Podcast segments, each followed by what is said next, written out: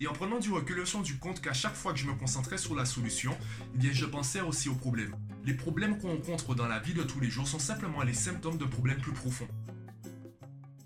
Yo, je peux enfin enregistrer cette vidéo. Je te donne euh, rapidement le, contexte, comme ça tu sauras si tu veux regarder ou non le reste de la vidéo. Depuis quelques jours, je suis, euh, entre guillemets, confronté à un problème. En fait, c'est un problème qui ne se règle pas en un, jour. Donc, euh, je suis dans ce processus de vers la solution, en fait. Donc, je, m'entraîne tous les jours à régler ce problème petit à petit. Et en prenant du recul, je me suis rendu compte qu'à chaque fois que je me concentrais sur la solution, eh bien, je pensais aussi au problème. Et donc, parfois, il m'arrivait de ressentir de l'anxiété, de stresser un peu j'avais beau réfléchir en mode solution, comme je le répète souvent dans mes posts ou dans mes vidéos, j'avais beau réfléchir en mode solution, eh bien il m'arrivait malgré tout de penser aussi en mode problème. Alors le mode solution, si tu euh, tu sais pas de quoi il s'agit, je te donne un exemple très simple. Si tu dis je suis nul en maths, ben là tu es en mode problème. Tu es en train de te focaliser sur le problème. À chaque fois que tu répètes je suis nul en maths, tu es en train d'alimenter le problème. La solution, c'est pas de dire je suis bon en maths parce que là tu es en train de te mentir à toi-même. Tu sais au fond de toi que tu n'es pas encore bon en maths. Par contre, si tu dis une phrase du style euh, je m'améliore en mathématiques, je suis en train de m'améliorer, je suis en train de progresser en mathématiques. Même si tu passes de 0 à 1, tu es en train de progresser. Tu n'es pas encore bon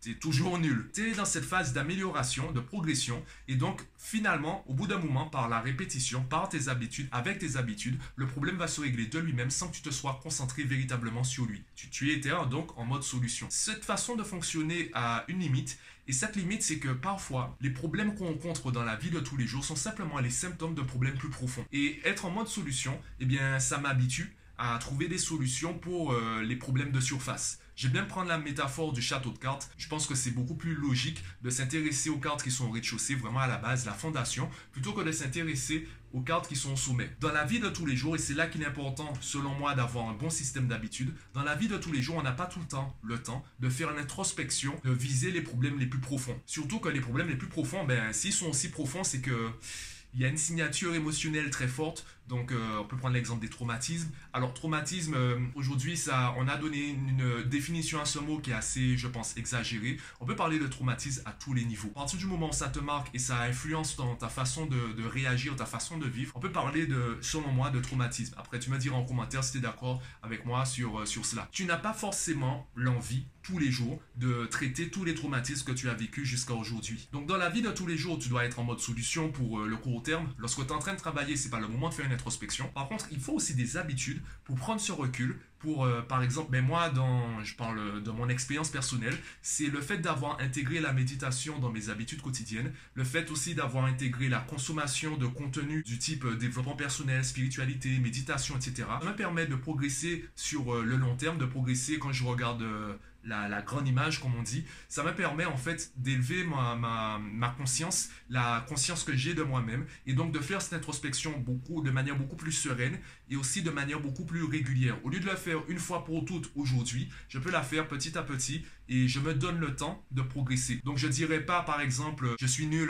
lorsqu'il s'agit des relations sociales, je dirais plutôt que je progresse, je m'améliore dans les relations sociales. Je suis toujours en mode solution. Par contre, je sais qu'à certains moments, il faut que j'aille creuser. Il faut que parfois en fait, voilà, le, chercher la solution, ce n'est pas la solution. Parfois la solution, c'est simplement d'observer le problème, de le regarder de manière objective et de l'accepter. De savoir que ça fait partie de notre passé et ne pas essayer de le nier, ne pas essayer de le fuir, ne pas essayer de le cacher. Le problème, ce n'est pas l'émotion négative. D'ailleurs, il n'y a rien de négatif. Le problème, c'est que c'est stocké. Effectivement, on rencontre tous des événements qu'on n'a pas envie de, de, rencontrer. Sauf que ces événements nous permettent d'avoir de, une plus grande clarté sur ce qu'on veut et ce qu'on ne veut pas, ce qu'on accepte et ce qu'on refuse. Si tu rencontres uniquement des événements que, ben, que tu veux, que tu veux vivre, des événements que tu acceptes, mais comment tu sais quels événements tu ne veux pas accepter? Il faut un moment que tu vives pour savoir exactement si ça, tu le, tu le valides ou non.